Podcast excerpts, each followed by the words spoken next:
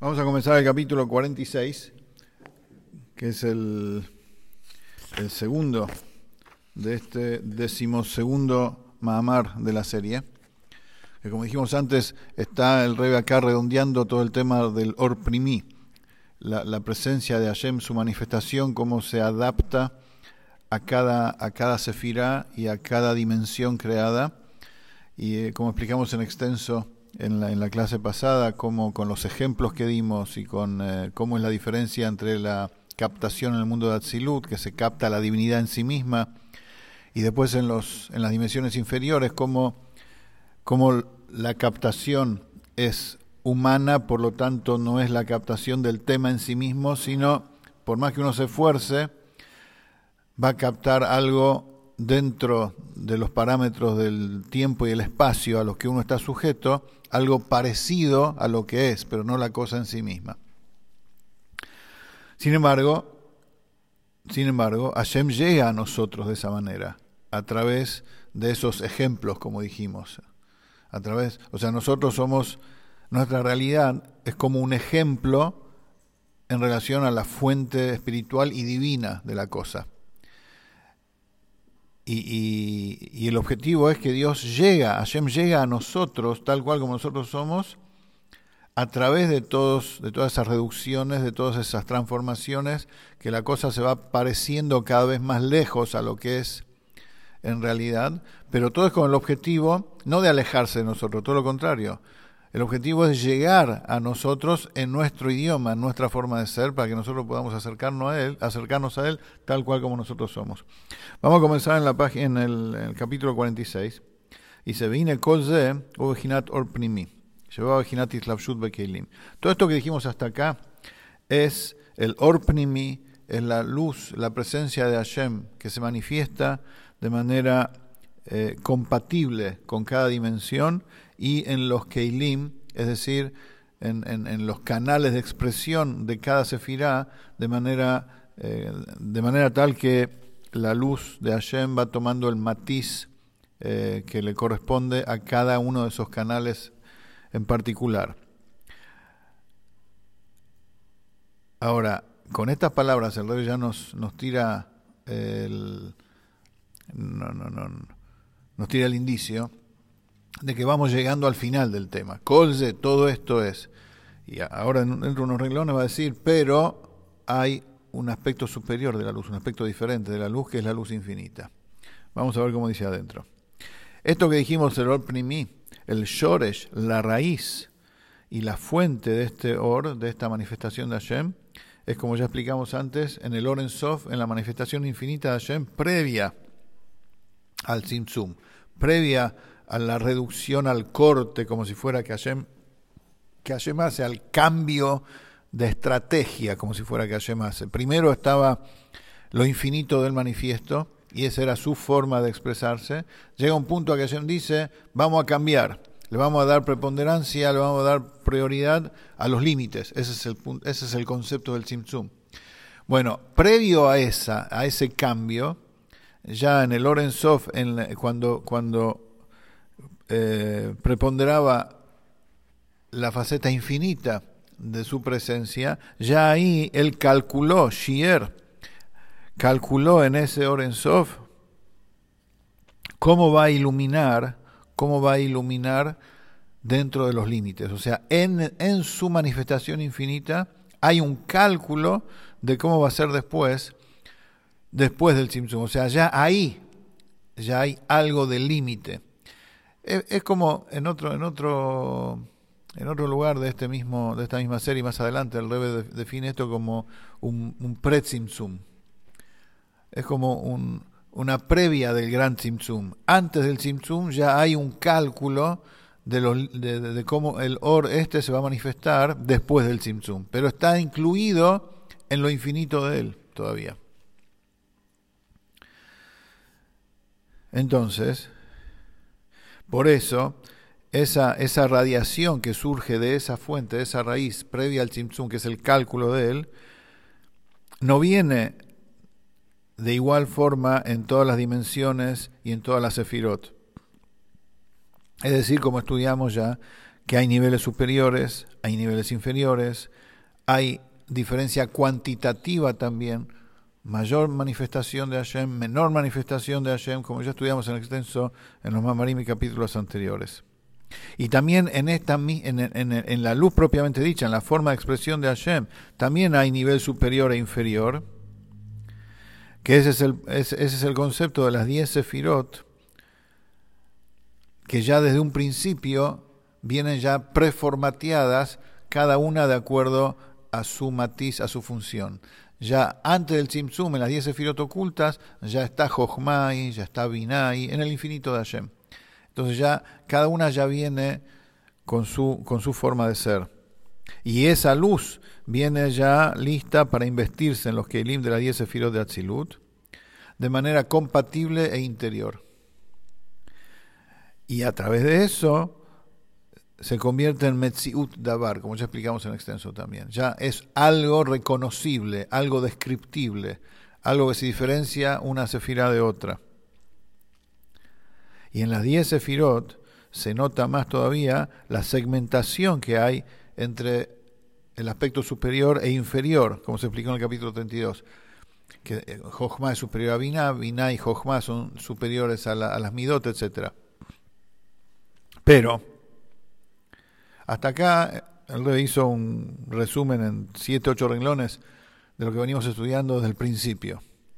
Pero, el Or Makif, la luz todo trascendente, esa luz que iluminaba de manera manifiesta antes del Tzimtzum, la irrestricta por parte de Hashem, eso no es que desaparece, está, sigue, solamente que no está a nivel consciente de la creación, en ninguna dimensión. Ni siquiera en el mundo de Atzilut, ni siquiera previo a Atzilut, no está a nivel consciente. Por eso dice acá, no se inviste en los Keilim. No se, no se manifiesta de manera interior para ser concebida, para ser entendida, segmentada y, trabajada y proyectada en la creación. Ese Orma Kif, esa luz todo trascendente, permanece desde lo oculto actuando, no desaparece, permanece desde un estado oculto, no consciente. ¿Sí? ¿Por qué?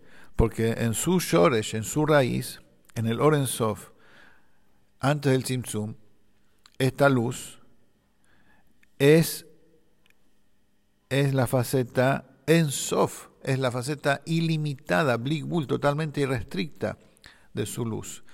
Entonces, lo que hace el Tzimtzum es pasar a modo oculto esta faceta de la luz. No es que la desaparece, hace desaparecer, sino que queda y actúa de modo oculto. ¿Y en qué consiste esa presencia de Hashem? Porque ¿Qué, qué, efecto hace esa, esa, luz en relación a Hashem, esa manifestación? Dice, es el Giluya Etzem, Etzem. Esa luz tiene por función manifestar la esencia de Hashem. O sea, las diez sefirot ocultas en el Orensov tienen por función, es como Hashem piensa dentro de sí mismo en lo que va a venir y el Oren Sof y el infinito de Hashem, lo irrestricto de la luz, es como Hashem piensa en sí mismo acerca de sí mismo. Es la manifestación de Él, de Él como es Él, consigo mismo, pero de, Él como es Él. En cambio, el cálculo de las diez sefirot ocultas es dentro de Él, porque estamos hablando dentro del Oren Sof todavía, previo al Tzimtzum, pero piensa lo que va a venir, lo que va a venir. Él piensa consigo mismo lo que va a venir después. El Makif, la luz todo trascendente, es él piensa consigo mismo acerca de él mismo, cómo se manifiesta él mismo. ¿Se entendió? La diferencia entre los dos, los conceptos. Ahora, eso que él piensa consigo mismo acerca de sí mismo, sigue ahora también, después del Simpson también. Sigue ahora en nosotros también. Está esa faceta de la luz infinita, cómo Hashem se manifiesta, él mismo se manifiesta. pero no es a nivel consciente nuestro. Como explica en, varias, en varios lugares, ya lo dijo y lo va a seguir diciendo, ese es nuestro, nuestro, nuestro objetivo como Yehudim, cuando cumplimos mitzvot, es atraer a nivel consciente esa manifestación de la esencia misma de Hashem. Ese es el objetivo de las mitzvot. Y eso se va a terminar de manifestar con llegue Mashiach, la manifestación de él mismo. Sigamos. Como explicamos antes en el capítulo 17, capítulo 27, dice acá el Rebe, que la, la raíz de los orot, o sea, de los matices diferentes como él se manifiesta, también están unidas en la esencia misma. Por eso, ese, es el nombre de Hashem. Shema como explicamos antes. Los diez, las diez sefirot ocultas es el Shema pero es Shmi Ameyuhad. Es mi nombre como está unido en mí. Mi nombre, o sea, el nombre, se trae como ejemplo el nombre, porque así como la persona el nombre es para los demás, todos lo reconocen por el nombre a uno, ¿sí? así también el nombre de Hashem es para el otro. Pero ese estado de su nombre es Meyuhad Bi, es unido a mí. Ese es el estado de las diez sefirot ocultas. Mikol Makom, de todas formas, ese or del nombre de Hashem es lo que él, lo que él calculó en su en Sof, en su infinito, cómo después va a iluminar después del Tzimtzum. Y por eso la luz después del Tzimtzum tiene 10 matices, son las 10 sefirot, porque todo, porque allá en el Oren Sof ya está listo, o sea, el concepto ahí es para iluminar después los mundos, para iluminar después las dimensiones creadas. O sea, dentro de él, cómo piensa en cómo va a ser después. Y acá el Rebe da una vuelta de tuerca, dice, y si no fuera por el proyecto de la creación, si no fuera porque Hashem tuvo en su pensamiento el proyecto de la creación, ese cálculo no hubiera existido nunca. Ese cálculo de qué va a pasar después es porque él ya tiene en mente como si fuera hacer algo después. Por eso en sí mismo calcula qué va a pasar después. Como explica el Zohar en Raya Memna Parshat Pinhas, dice ahí, él se llama Jajam, él se llama sabio, con todo tipo de, sabidurías. Y allí el Zohar eh, eh, detalla las diez sefirot. Y sigue diciendo el Zohar, solo que antes que creó el mundo, de Alma, antes que creó el mundo, Itkrehu Behol Hinen Dargin Al Shem Brian, de Abu Atidin Leibarot. Dice, él se llama, él se llama, con, de todas esas formas, por lo que va a crear después. De Ilab, si no crearía después, si no quisiera crear después el mundo, Amai Itkirahum. ¿Por qué él se llama misericordioso? Dice, ¿por qué él se llama a sí mismo misericordioso, sabio, bondadoso? A sí mismo, con él mismo, si después no va a hacer nada. No, eso mismo que él consigo mismo se llama Jajam, se llama bondadoso, se llama misericordioso, se llama rey de Malhut, de la Sefira de Malhut. Eso mismo, en él mismo, es porque, después, porque tiene pensado después hacer algo con eso. Si no tendría pensado hacer algo con eso, nunca hubiera surgido en el Orensov esa 10 Sefirot. O sea, que todas las 10 Sefirot esas son Letzore Olamot es en función de las dimensiones creadas, es en función de la creación. No tiene otro sentido. Y a cada un ejemplo. Por ejemplo, la Sefirah de Malhut, que es la última de todas. Ya está en el Oren. ¿Cuál es el nián de la Amluja, del reinado, del liderazgo? El liderazgo, reinado, cuando es factible, cuando es lógico que exista, exclusivamente cuando hay un pueblo, como, dice como dicen los sabios, Ein no hay rey sin pueblo. sin pueblo, ¿qué decir? Yo reino, reino sobre quién. Yo dirijo, dirijo a quién. No, no, no, no existe. Ahora bien, ¿cuál es la causa de la voluntad de Hashem para crear, para crear los mundos, las dimensiones creadas? Es porque desde un principio surgió en su voluntad Ana en blog, yo quiero reinar. Así explican los sabios de la Kabbalah. Ana en blog, yo quiero reinar. y dado que Él quiere reinar, así surge en su más abstracta e indefinible voluntad, en su esencia. Yo quiero reinar.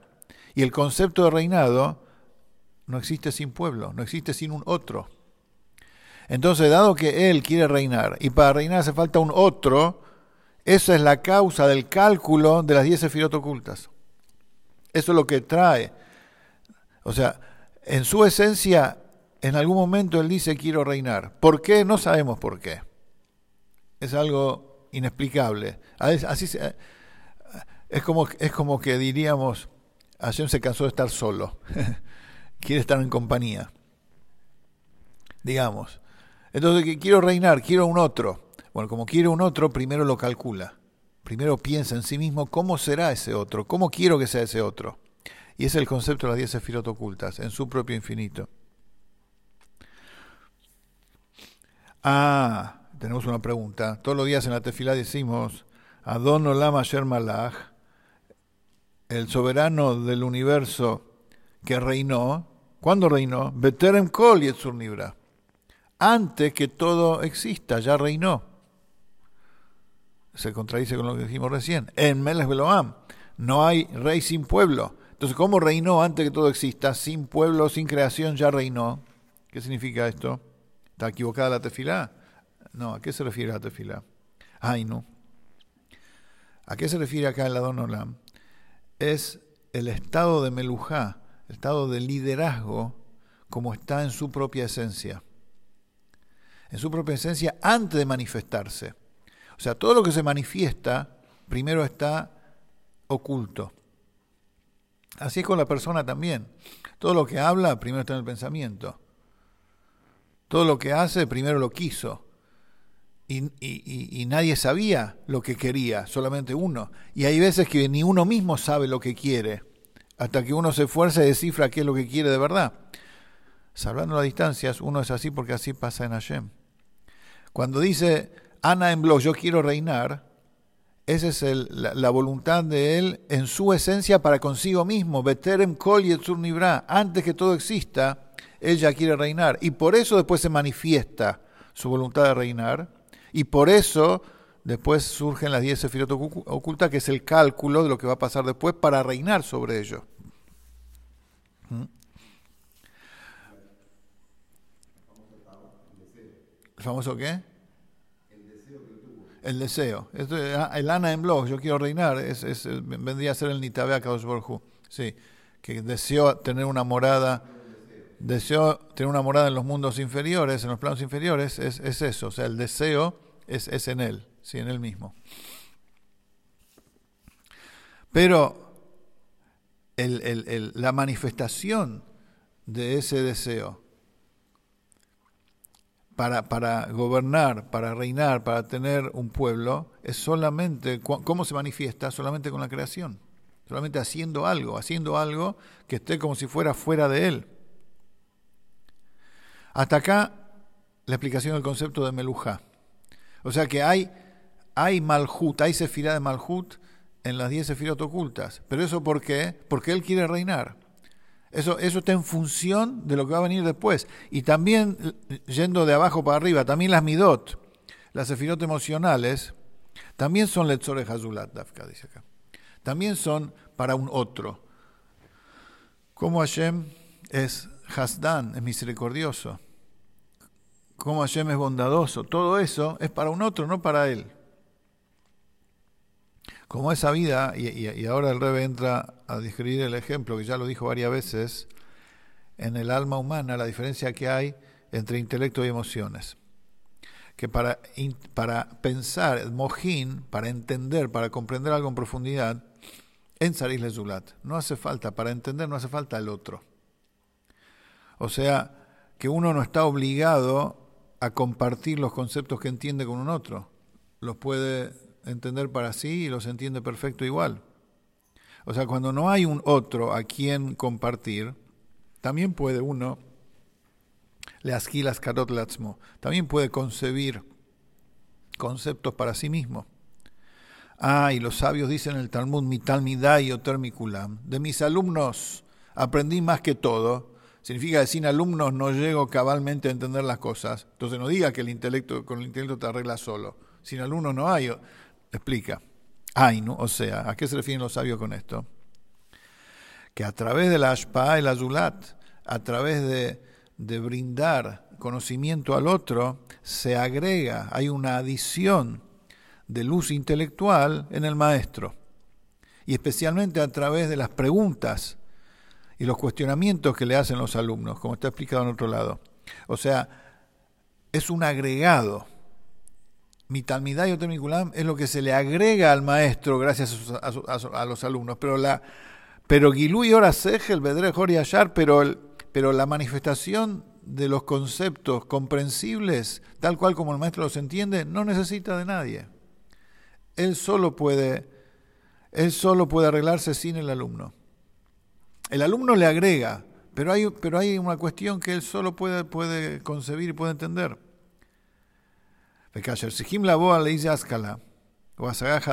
Adra, Balbel, dice, cuando la persona necesita concentrarse para entender algo nuevo, algo que antes nunca había pensado, al contrario, el otro le molesta. Y también cuando necesita, necesita analizar y evaluar consigo mismo qué argumento pesa más que otro, también necesita sentarse consigo mismo y conectarse con la idea y reconocer y sentir el, verdadero peso de cada argumento y determinar entre ellos, de acuerdo a su sentimiento intelectual, cuál de todos, cuál es, la, cuál es, cuál, es el genuino, cuál es, la, cuál es el, la verdadera, el verdadero alpialajá. Y para todo eso, la compañía de un otro molesta, confunde. Solamente necesita estar consigo mismo para concentrarse, evaluar qué, qué, qué argumento pesa más que el otro, necesita estar consigo mismo. Y esto es lo que vimos también en el Sanedrín, en la Corte Suprema de, de Rabinos en el Bet que eran 70, más el Nací 71 ellos conversaban, iban y venían con, eh, los argumentos lógicos de cada, de, cada tema, y antes de, sentarse en la plenaria del Sanedrín, cada uno lo analizaba solo al, caso, o máximo entre dos, hacían jabrutot, hacían parejas de estudio, máximo, y analizaban el caso. Y después de eso se sentaban en la, en la, plenaria, porque cada uno tenía que entender bien y para entenderlo bien necesitaba estar solo o máximo con uno que lo ayude a pensar, pero no con un alumno, no transmitir, porque la compañía del otro para entender y comprender algo cabalmente molesta, las preguntas molestan, los cuestionamientos molestan. Ah, y cuando estás solo también incluso, también cuando estás solo, tiene que acallar las voces de las otras fuerzas internas que uno tiene, aparte de la, de la, de la fuerza emocional, tiene que, tiene que frenarlas a las fuerzas, eh, a los deseos de otras cosas, a las emociones para otras cosas. La persona tiene que acallar y frenar todo eso para poder fríamente concentrarse en lo que necesita entender. Veas Dafka, solamente de esa forma, exclusivamente, la persona va a poder llegar al verdadero segel, a la verdadera concepción intelectual de la cosa, o a algo nuevo que quiere entender. Porque también la expansión de las fuerzas internas ajenas al segel, al intelecto, también ellas confunden. Y eso hay que frenar.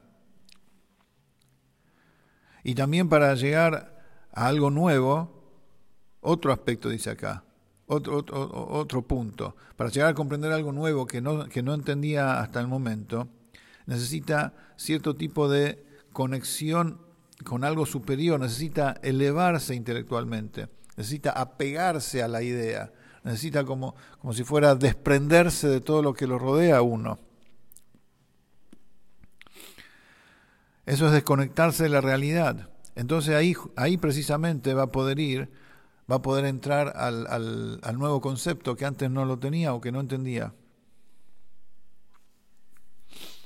Entonces vemos de todo esto que para, que para concebir algo intelectualmente es, uno con uno mismo. El otro molesta. Y sigue explicando, cuando la persona quiere, quiere ampliar, o sea, quiere, quiere acceder a, a la amplitud conceptual de las cosas, tiene que separarse, tiene que aislarse. Y no es un tema acá de soberbia, no estamos hablando acá de soberbia, porque también la persona, la persona humilde, la persona humilde por naturaleza, pero si quiere concentrarse en temas intelectuales, necesita aislarse, necesita separarse del resto, si no, le molestan. Dice, todo esto es en relación a lo intelectual, que lo intelectual es con uno mismo exclusivamente. Pero las midot, las emociones, es al revés, las midot son solamente para el otro, las emociones son solamente para el prójimo. Así como la bondad, la misericordia, no es factible que haya, que uno sea bondadoso o sea misericordioso con uno mismo. Eh, es una tontería pensar así. Uno es bondadoso y misericordioso con el otro. Y cuando no hay un otro a quien darle, entonces se anula. Se anula completamente la mitad y es como que no existió. El se pregunta a sí mismo y dice, ah, pero es verdad que puede existir también en la persona un despertar de, de Gesed, en el, en el hombre de buen corazón. Todos somos hombres de buen corazón, todos tenemos buenas intenciones. Entonces podemos tener cierto despertar de hacer algo bueno cuando, cuando no hay alguien a quien darle. Existe eso. Pero dice el Rebe, eso de todas formas es cuando en general uno se encuentra en, un marco que puede encontrar a alguien a quien darle. Por eso es que se despertó en uno y, puede mantener el sentimiento de bondad. Así como Abraham vino, que cuando Abraham vino, también cuando no había a quien darle, él, él, sentía dolor por eso, sufría cuando no podía eh, influenciar benéficamente con los demás. ¿Pero por qué? Porque sabía que alrededor suyo, tarde o temprano, iba a encontrar a quien darle. Pero cuando no hay Supongamos una persona está en una isla completamente solitario y está absolutamente solo. Cuando no hay con quién compartir, si bien en, el alma de la persona existe el Gesed, pero cuando no hay con quién compartir, desaparece, se duerme. Es como que no, nunca se despierta. Es como que no está. Esa, esa, esa facultad del alma eh, se restringe por completo. Pasa a... Pa, pasa, pasa a, un estado como, como en coma. está, está pero no está. ¿Por qué? Porque todo el concepto de las emociones es, es influenciar, es compartir. Y cuando no hay otro, se va, no está, es como que no está. Y el despertar de la emoción es cuando uno está cerca del otro. Y cuando uno sabe que el otro necesita, necesita algo. Y no va a despertarse cuando, eh, eh, eh, para hacer el bien a otro cuando uno está aislado, sino Dafka cuando uno está cerca. Y así también, vamos terminando el capítulo 46, y así también es en lo alto en el plan de Hashem, en el, en el diagrama que Hashem dispuso para la creación, en lo alto, en la Sefirot, que el concepto de las Sefirot emocionales que Hashem hace, que Él es, Él es bondadoso, Él es misericordioso, todo eso es en función de la creación. Como dice el versículo. Nosotros decimos en las Tefilot, recuerda tu gesed, tu bondad, ten en cuenta, le decimos a Hashem, tu misericordia, porque pertenecen a la creación, mejolamema. Nosotros estamos acá, somos tus seres creados. Vos hiciste tu bondad y tu, tu, tu misericordia para nosotros, entonces danos. Entonces danos. de acá se entiende entonces, primero vimos el tema de Melujá, el tema de Malhut. Malhut es Ein Melech Beloam, no hay rey sin pueblo. Escalamos un poquito más, más, más en profundidad las midot emocionales. No hay gesed, no hay misericordia, si no hay, un, si no hay otro a quien darle, si no hay mundo. Entonces vemos ya que, que desde la concepción primera en el Oren Sof, las diez sefirot ocultas, ya Hashem pensó consigo mismo en un otro. Porque sin un otro no tiene sentido el pensamiento este de la sefirot. Ahora, ¿qué pasa con la sefirot? Con las sefirot intelectuales, las más elevadas, Jochma y Vina. Aparentemente, de, acuerdo a lo que explico acá, en el, en el alma, como lo explicó acá en el alma humana, que la persona se arregla consigo misma para pensar, entender y profundizar en algo nuevo, y al contrario, el prójimo molesta, significa entonces que la sefirot las sefirot de Jochma y Binah no son para la creación, son una manifestación de él consigo mismo, aparentemente, de acuerdo a lo que explico acá. Porque el, pensar en la creación es a partir de las midot, a partir de las emociones, que él es Gesed, que él es, él Rahamim, pero que él entiende, él entiende su grandeza él puede desarrollar consigo mismo su grandeza, su manifestación intelectual para consigo mismo. Eso aparentemente no es para el otro. Así se entiende de lo que dice acá, pero continúa, después vamos a continuar el capítulo que viene, el capítulo 47, dice el Pardés, Radio Moshe Cordovero, dice las sefirot intelectuales también son para la creación. También son en función de la creación y ese concepto aparentemente se contradice con lo que dijo recién, pero lo va a explicar en el capítulo 47 cómo se acomoda que también esas son en función de la creación, que si no hubieran estado, no tendría sentido pensar en eso. Y con eso, digamos, se termina de redondear la idea que las 10 sefirot ocultas, incluso las intelectuales, eh, son en función de la creación. Sí. Nada, ok.